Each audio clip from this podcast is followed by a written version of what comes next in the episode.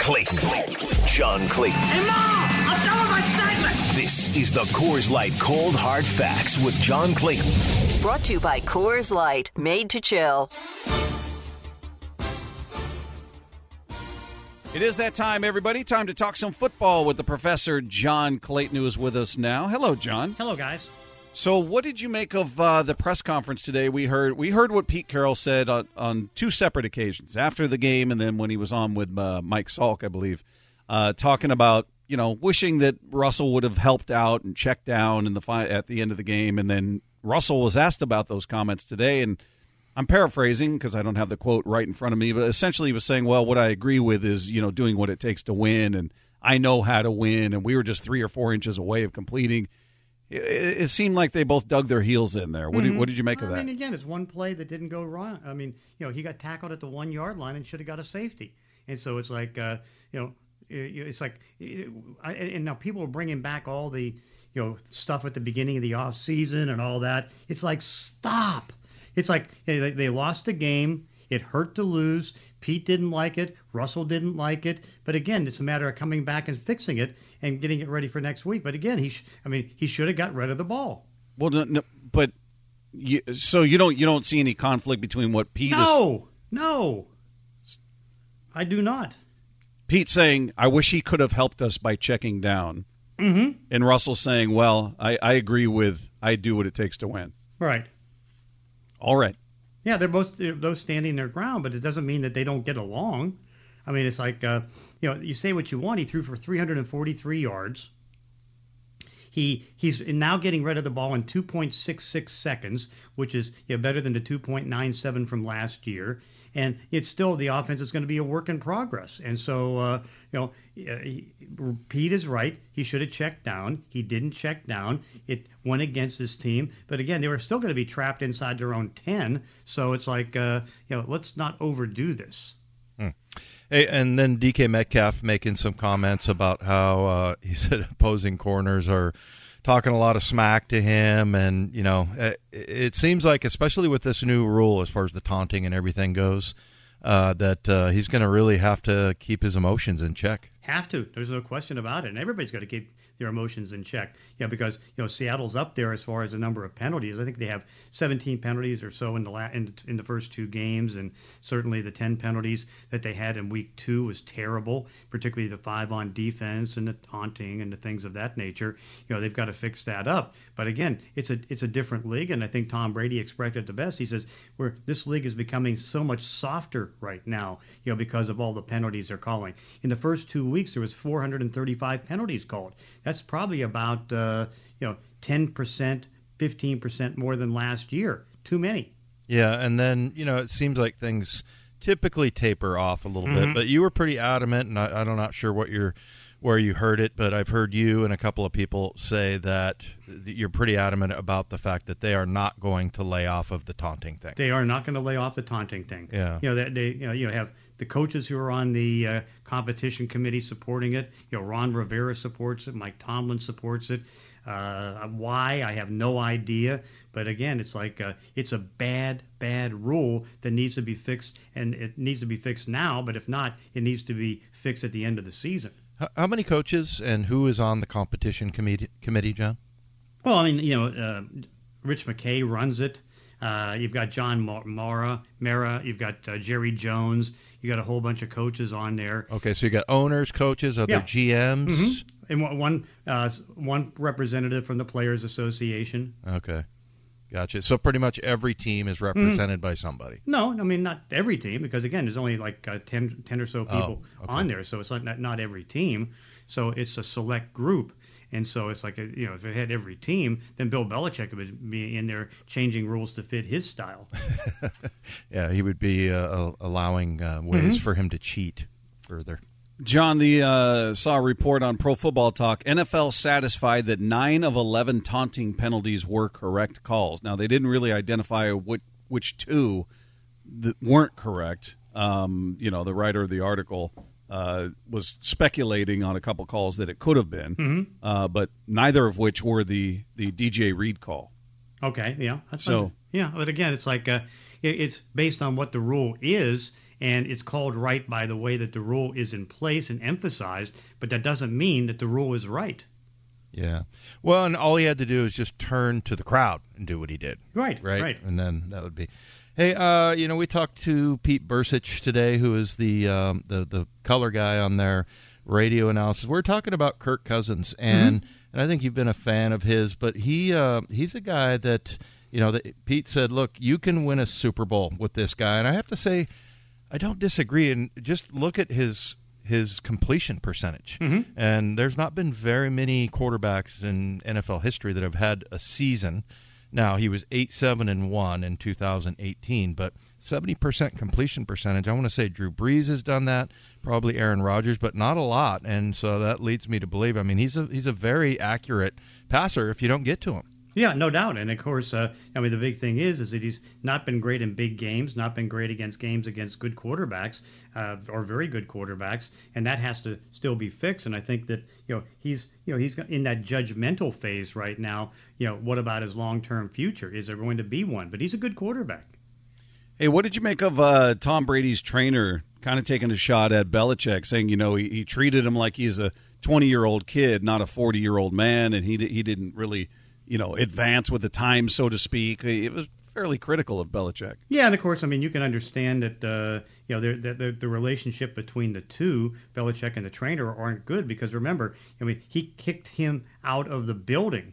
You know, even though Tom Brady wants him and wants him to be there, and Brady had to fight just to get him back, and so you can see there's a bad relationship between the two, and that's not going to change. But again, it's like you go to look, I mean, talk to uh, Ted Johnson, talk to other people who have been with the Patriots. I mean, he's tough on everybody, but he's particularly tough on Tom Brady, and he wants things done a certain way. You know, where the uh, I think the trainer didn't like a certain group of lift, list, uh, lifting and you know advised other players not to do it. And Belichick just got very angry about that and demanded that uh, the trainer get out of the building.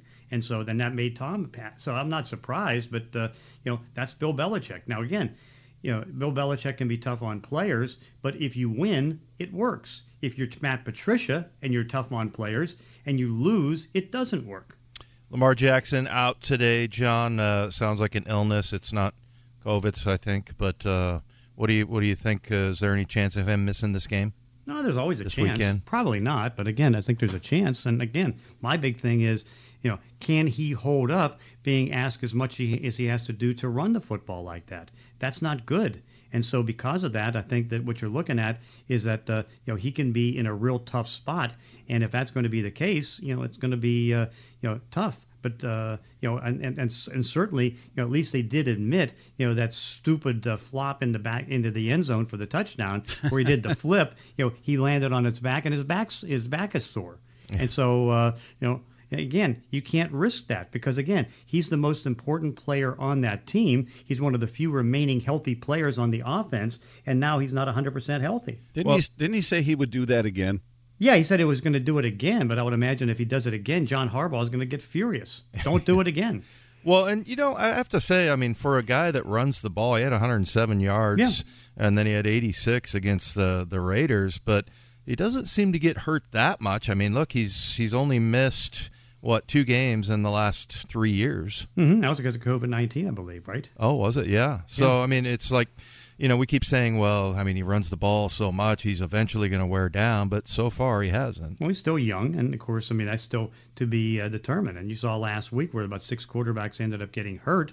Uh, fortunately, Derek Carr looks like he's going to be okay because he had a full practice the last two days. He got that ankle injury, but you look at the other quarterbacks, and you know Andy Dalton, you know with that bad offensive line scrambling, I mean he gets a knee injury. I worry about Justin Fields behind that bad offensive line scrambling around. So you know you throw all that together, it's a dangerous time. So Odell Beckham Jr. spoke with the media for the first time this year, and they asked him about playing this weekend, and he just said, "We'll see."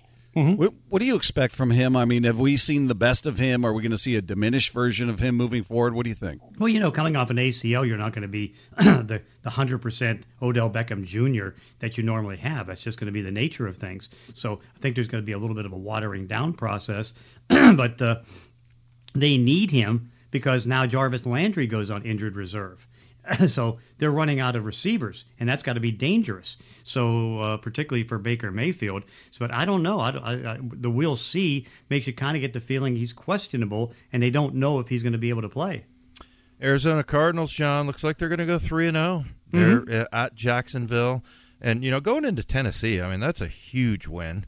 Uh, you know the game against Minnesota. We'll see how Minnesota is, but. Yeah. Uh, but yeah, this uh, looking like a pretty good team. Kind of scary because we were um, all sort of predicting. I think most of us had them finishing fourth in the mm-hmm. NFC West. Yeah, no doubt. And so, uh, yeah, but it's still early. I mean, you remember they got off what didn't they go off to like a six and two start or a real good start last year, and faded down the stretch and that can happen. I mean, because again, you saw things happen because teams make adjustments and teams, you know, can start to fix their problems and you know work on that. So, uh, you know, but they're off to a really good start right now, and Kyler Murray is uh, even though Stephen A. Smith is saying he's the better quarterback between he and Russell Wilson, which I don't think anybody really agrees with, but you know, it's like, but Kyler Murray is a very good quarterback.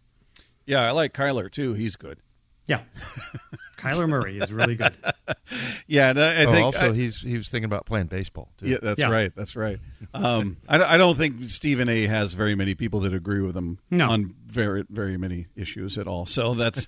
That's pretty good if you're on the other side of his opinion. Exactly. yeah. Right. Hey, uh, what what does it mean that we're, we're? I was reading that Brett Hundley took the majority of the starter reps for the Colts you know, obviously, if Carson Wentz can't go, they've got to have their guy. But it's not Jacob Eason who came mm. in and immediately threw a pick to Jalen Ramsey. Mm-hmm. When is that? Was that what sort of sealed his fate? If if probably. Carson can't go, yeah, probably. And some of the things they see in practice, and some of his, you know, maybe uh, slow development in certain things. I mean, he may be on the field, and they may go with two quarterbacks. But right now, looks like Brett Hundley is going to be the starter of the two.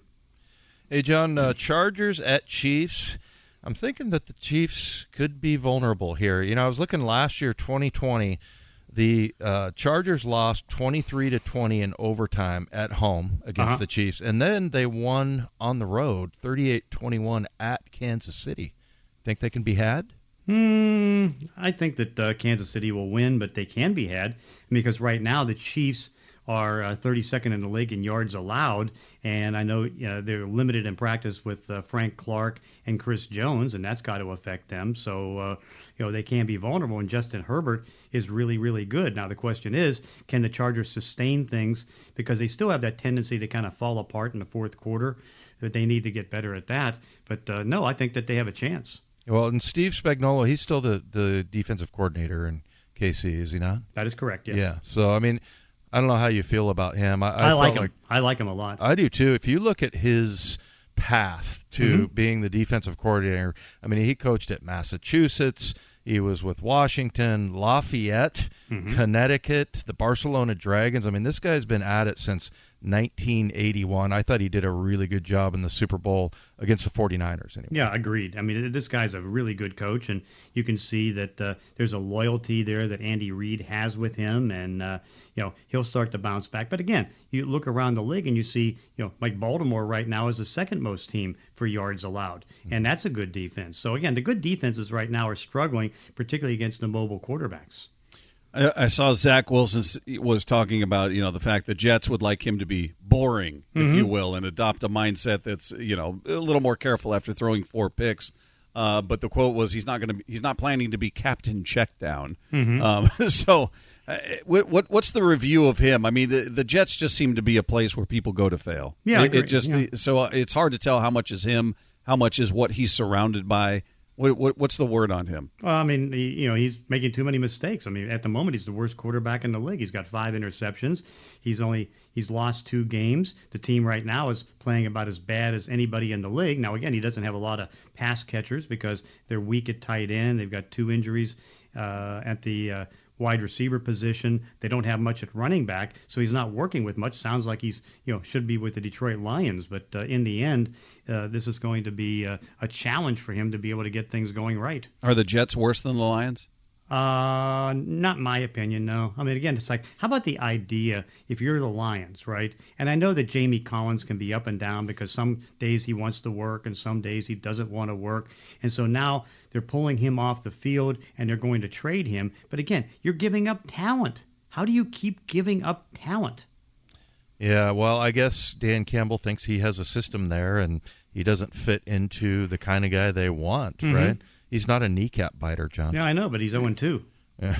Well, and Jamie Collins is, you know, does he have that reputation? Is that why? Because remember, he got traded to Cleveland. Cleveland from Mhm. New England. From New England, and that's when he was playing really well at that time, and uh, really he's always played well. But is that the same reason he got traded from uh, from New England to Cleveland? Yes, indeed. I mean, he just doesn't put out 100% 100% of the time.